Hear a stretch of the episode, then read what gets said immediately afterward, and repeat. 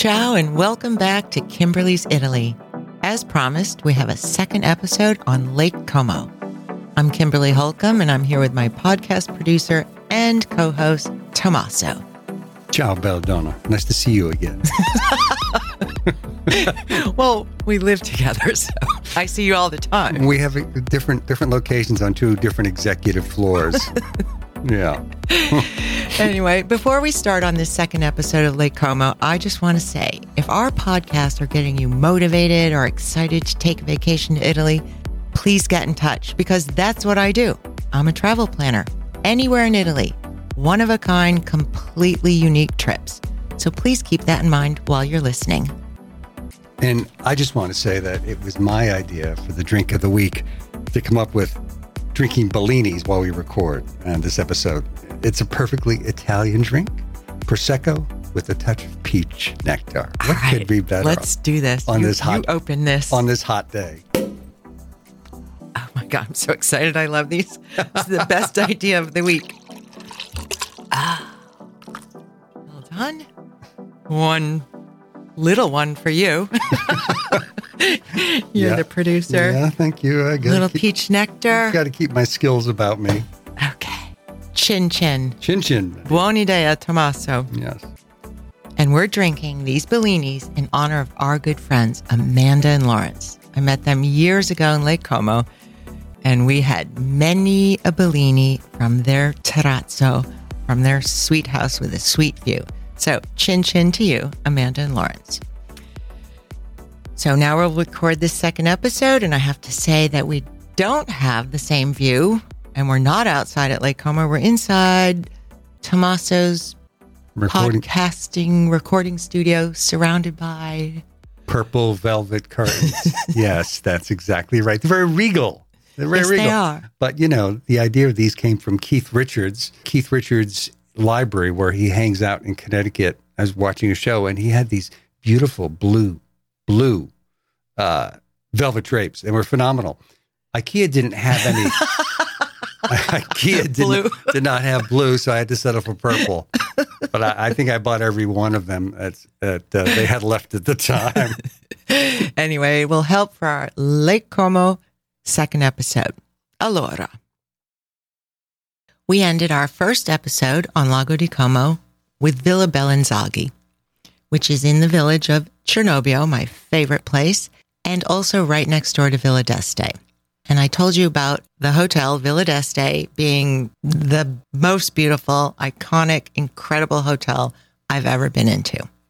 It's been named the hotel of best hotel of the world. Best hotel of the universe, pretty much by everybody. and there's good reason for it. It's this Renaissance building set amongst 25 acres of gardens. It's truly spectacular. These days, you have to be a guest or at least have a dinner or lunch reservation to be able to walk around the grounds. So I highly recommend that because you can't just walk in like the old days. I would go every morning that I would be at Villa Bellinzaghi and I'd take a million photos of the gardens and stroll around and say ciao to all the people that work there because I was there so much, I knew them. And then I'd go back the end of the day and have a little gin e tonica, gin and tonic with my friends and with a single ice cube. Yeah, a very expensive single ice cube, actually. but it's an incredible place. It's literally like a museum inside. So make a dinner reservation or lunch, lunch reservation or stay there, but make sure you go inside several times to use all of the different bathrooms. They alone are like a museum.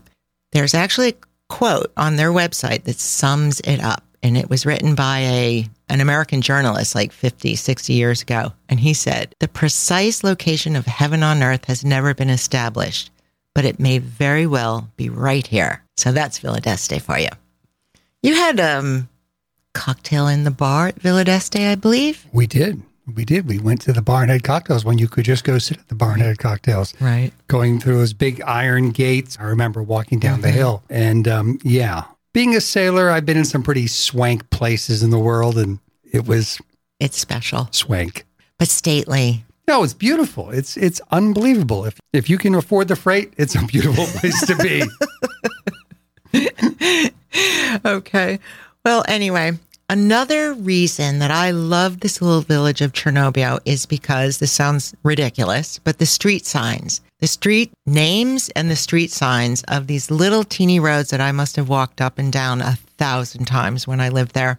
These street signs are made out of like a one or two inch thick, small rectangle of marble where they hand carve the names in them. And then they're placed in some kind of metal post, not some, you know, crappy aluminum thing. It's probably copper or brass, who knows, but A lot of them are attached to the buildings too, right into the building. no, but specifically in Cernobbio as you drive up these, you know, razorback roads, hmm they're mounted on these poles. They are carved out of marble and the the names are so beautiful. Via Madonnina, the little Madonna, via Monte Grappa, you know, we spoke about Grappa the last episode, so a mountain of Grappa, and Via della Libertà, which that name might have come from the fact, I don't think I told you this, that Mussolini was killed up the lake on April 25th after the war or as the war was ending. Uh, Hung upside down. hung upside down along with his lover Mm. and left there until they basically rotted. Ooh, ooh, ooh, Yeah. But maybe that's where Via della Libertà, the Street of Liberty, stems from. Anyway, these streets that I walked up and down a thousand times, they're so narrow that one American sized car would fit. Yet somehow two cars driven by Italians can pass each other on these streets. But but not everywhere. They can't pass.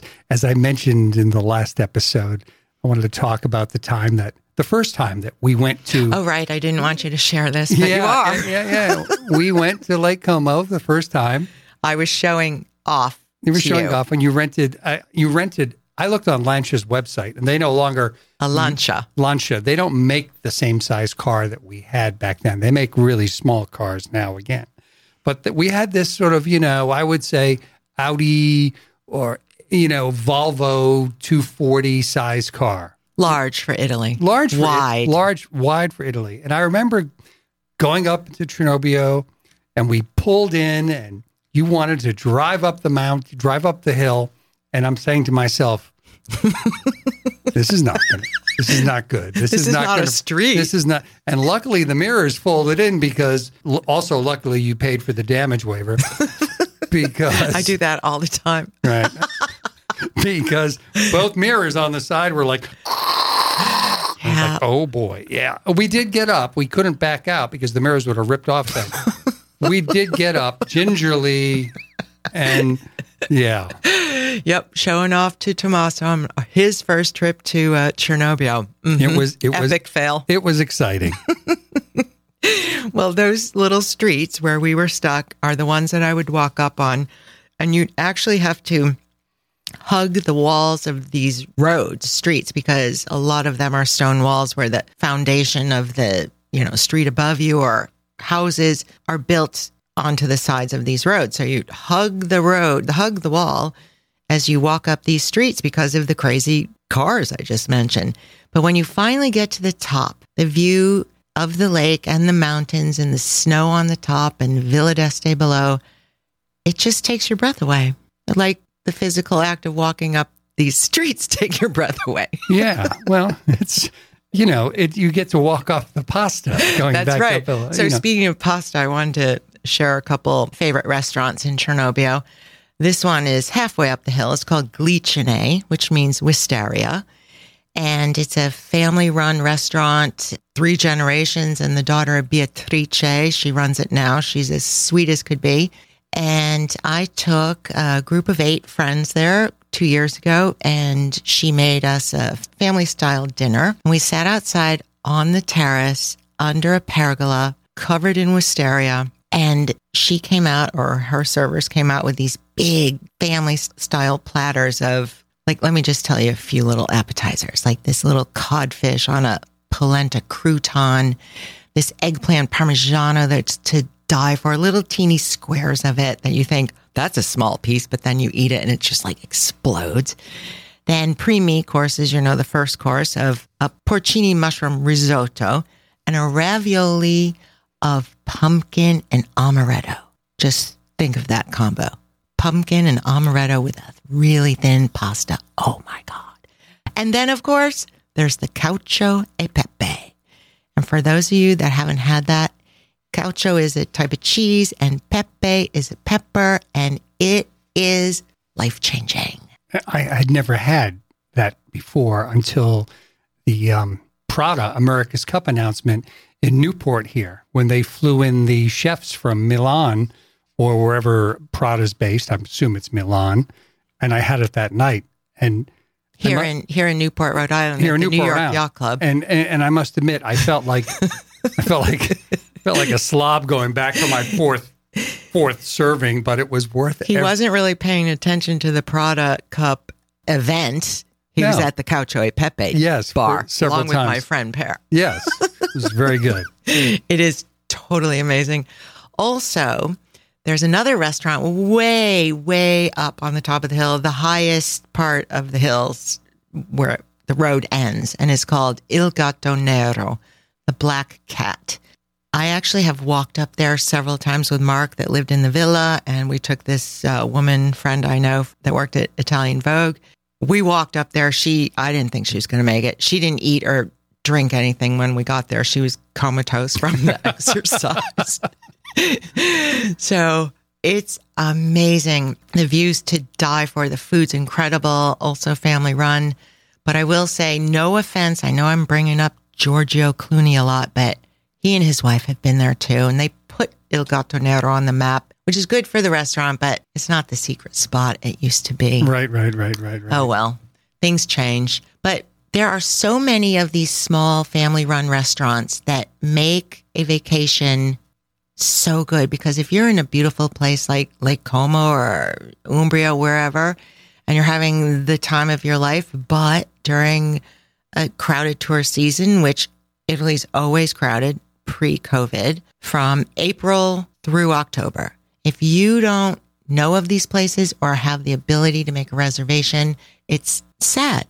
I'm sad for you because it makes the trip all that much better. Right. Well, you've got to get out where we went up into the hills. Yes. And you don't all have to eat your way through the animal kingdom like I did, but um, it is it's from from rabbit to wild boar to any to to deer. I mean, I ate my way through the animal kingdom, and it was just phenomenal. And you know this this game is so fresh, and it is so tasty, and it's done in such a way that They're caught naturally. They had a good life until then, not like here in America, right? Well, well, whatever. I, I don't know. I don't. They tasted good. I wasn't I wasn't worried about their previous life, but but I do know that I had never seen such a varied menu and such.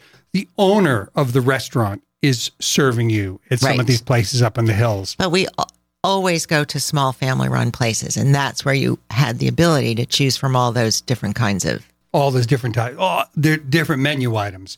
And you know, even the the daily special is not really listed. He explains it to you in Italian, Oh, exactly. It's never listed, it's never printed. right? And that's also mountain, you know, northern Italy mountain food. Definitely, you don't get those same options in Rome. No, not at all. So, eating in Lago di Como is as amazing as taking it all in visually. So, the last thing I want to mention about my love affair of Chern- with Cernobbio is the people. The Cernobbio people, especially the ones at the smallest church with the longest name. This teeny, teeny little church in Cernobbio. It's called Chiesa della Beata Vergine della Carmine. Seriously, that's the name. And they have a Festa di Pesce, a fish festival every summer. I think it's July. Oh, isn't that the one when you ate the fish heads? No, I didn't eat the fish heads. That's the point. Right? I got in big trouble for that. So this Festa de Pesce, they wait all year for it. And then in the morning on a Saturday, the men all go down and fish for as many little fish as you can. And they're like smaller than a sardine. They're like teeny weeny little fish. Then the women, the wives are making the batter and they deep fry it and then they make bread and everybody brings their own wine. So they work all month and get ready for this one Saturday, the Festa di Pesce. So I was with a bunch of friends up the hill, couple switchback turns at a little aperitivo hour at Graziella's cheese shop. So Graziella was this stunning, friendly, awesome Italian woman who had a quote unquote cheese shop, but it was literally like a hole in the stone wall, the, the walls that I described earlier that line the roads, that they hold up the foundation of the next hill or a house. And she had this cheese shop in a stone wall on the road and basically it just had these two like rounded doors. You open them up and it was the most perfect cheese cave. It was cold. It was in the earth. It was just amazing. So she'd have these kind of like happy hours on Friday and Saturdays. So we were there and my friend Mickey's dad, who uh, at the time was probably like 95, he'd come over to the cheese aperitivo hour and ask her to go up to the top shelf of her cave to get that special fontina or some kind of cheese. Just so he could see her walk up the ladder and check out her pretty legs. but anyway, Nothing wrong with that. right? So there were, uh, after the cheese hour, happy hour ended, there were uh, two Canadians, Lawrence and Amanda, Mickey and his wife, Mickey and Berta Danes, and a German and myself. So no Italians. We decided to walk down the street to the Festa di Pesce at this church with the long name. And the church is teeny, and so is their little yard around it. But they set up these tables end to end around the shape of the church. So it was like a big U shaped table. So we showed up, they had just sat down at the tables. And for some reason, most of the men were on one side and the women were on the other. But out of the six or seven of us that decided to join, there were only a few random chairs left around these tables. So they're like, Siedi qui, siedi qua, sit here, sit there. Come on, come on, welcome. And they were so nice to us. They didn't know us. We'd never been in a church service. I, of course, have been in their church, but not for service, just looking around at the art. And so they welcomed us with open arms. So we sit down. I was by myself with a bunch of the old guys. My friends were on the other side of the U. I couldn't even see them. You know, wine was being poured and these little fried fish were on the plates and and all of a sudden uh, one of the men across the table from me noticed that I had a bunch of fish heads left over on my plate. I was trying to hide them with pieces of bread or a napkin, but there was no way I was going to eat this fried head, teeny little fish head with eyeballs and stuff. So he's like, "Que cosa fai? What are you doing? Like, what's wrong?" I was like, "Um, ah, no, no, posso. I cannot eat a fish head." He's like, "Why?" I was like, "I don't know. I just can't." So he starts talking about it, and the, the gossip goes down the table around the corner to the other side, and then I hear, "Oh, Kimberly, Christ's sake, just eat the fish head." so anyway, it carried on for a bit, and finally, I looked at the man across from me, and I was like, "Apri la boca." I said, apri la boca, which means open your mouth. He's like, why? I go, apri la boca. So he opened his mouth. And you know how you would do with popcorn or jelly beans or something? I just picked up a fish head, popped it in his mouth, direct hit, first shot. and that was it. All the little fish heads on my plate were passed down the, the table and everyone's popping the fish head in each other's mouth. It was hysterical after dinner, the radio was turned up and we started dancing. It was probably one of the best nights of my life in Italy. And we all crawled back up that hill at like two or three in the morning and just thought, well, that was a good time.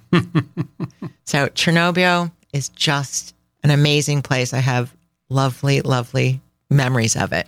But there's more charming villages up the lake. And if you drive, if you choose to drive, like if you want to rent a convertible or a fun little Cinquecento, whatever, if you like to drive, then driving around the lake is incredible. But if you're intimidated by fast drivers or these narrow roads, or if you're a wimpy driver, just don't do it. Yeah, yeah, you can't. You can't. I mean, it's it's very intimidating unless you're like used to driving on the FDR in New York City at rush hour. Right.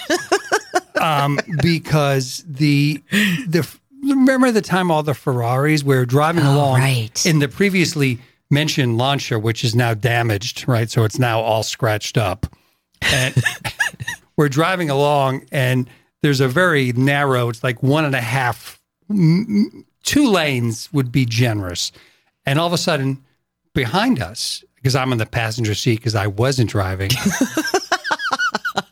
Behind us pulls up a Ferrari. And I'm thinking, oh, you know, vroom, vroom, vroom, you hear it. And all of a sudden it's like, they go right by us. And then another one. And all of a sudden you're like, oh, it's like 14 Ferraris. And these guys, this was very close to Switzerland, Lugano. Mm-hmm. And these guys just drive and they drive, you know, not crazy, but they're fast, they're aggressive. And you just have to hold your own. Right. Don't, do not panic. Let them drive around you, right? Don't panic. Anyway, it's a wonderful place. I've driven many times in Italy on our other trips to Italy, and we'll You can tell do it. He can and, do it. and you can do it. You can do it. And He's a Womo. we've He's a got some. We've got some stories down the road which have nothing to do with Ferraris. It's basically, it's almost like a a golf cart. no, no, it's like a go- it's like a, a lawnmower engine on top of a red flyer wagon. That's one of the cars we had at one point. Uh, I'll tell you. Going up the mountains in Carrara. Ah, I'll tell you about that. Um, yes. Well, anyway, driving is fun, but I I mean I myself have besides the Lancia story running into the butting up both sides of the walls just a couple years ago I rented this big Mercedes as they pronounce it if you recall, a Mercedes van and uh, I was driving around eight people for a week all over Lake Como up into the mountains. One day at the beginning of the trip a couple was arriving, my cousins actually, Stefano and Brigitta. Anytime I escort anyone on a trip, I give them all Italian names for the week. So Stephen and Bridget, Stefano and Brigitta, I was picking up at the train station in Como. It's a big train station, and they were coming from Venice. So I sent everybody off, everyone else off that had already arrived in uh, Lago di Como to do something fun for the day. And I said, I'm going to go pick up my cousins and we'll meet you back here for an aperitivo. So it was a beautiful day, I had the windows down in this Mercedes van, and I'm just driving south toward Como and went through one of these stone tunnels. Like you drive under villas in these handmade stone tunnels. There's a few of them around the lake. So I'm driving through this tunnel and I thought, oh, this tunnel seems very narrow in this big Mercedes van. And all of a sudden, what comes through the tunnel? Uh, autobus oh, but the uh, commercial, you know, bus that takes people up and down the lake. I was like, oh, oh, Dio mio. That means, oh my God, what am I going to do? And I had to make a split decision like take out the left side with the bus or take out the right side with the stone wall. So, right side gone. you know, passenger uh, mirror gone, the whole side door where you open, slides opened, people get in scratched from front to back. And I thought, okay, that's another reason to pay that 900 euro for the damage waiver. it's very important. so I pick up Stefano and Brigitte at the train station. They're so excited. And then we go around to put their luggage in. They're like, what happened? Did someone hit you? Did you get a discount for this beat up van? No, I hit it five minutes ago. But don't worry. We're just going to be driving around for another week. So calmity, no problem.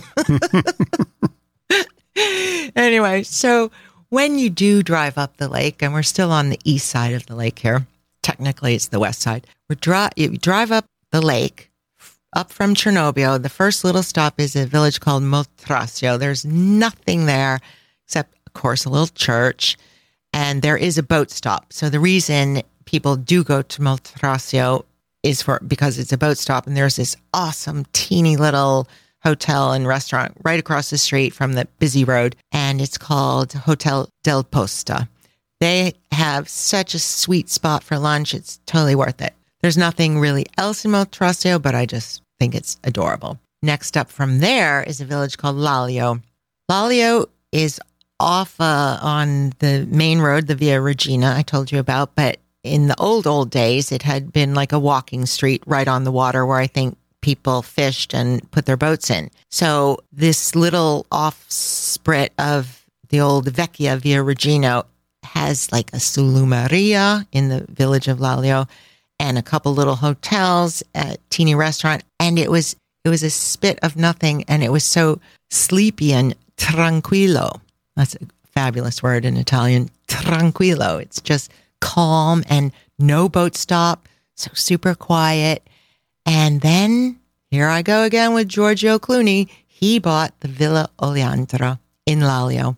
Then all of a sudden, Laglio's on the map. But his villa is uh, not showy. It's not crazy large. It's kind of a humble villa and it's stunning and it's perched right on the lake. And he's pretty low key about it. Everyone there in Laglio is like, ciao, Giorgio. It's no big deal. But this little village has my favorite hotel, I think, in all of Lake Como. So this is a personal shout out to my friends Giorgio and Alberto, two brothers that renovated this old boathouse. And there were six bays where they made the boats and they renovated these tall, narrow bays into rooms. You wake up in the morning and you open the windows and you have this incredible view. And then you go downstairs to their restaurant, which was the main big part of the boat shop. And they have this incredible variety of fruits and fruit juice that's so good, as we know from the Bellinis here, and uh, pastries, breads, granola, etc. So Stefano, my cousin, I was on this trip.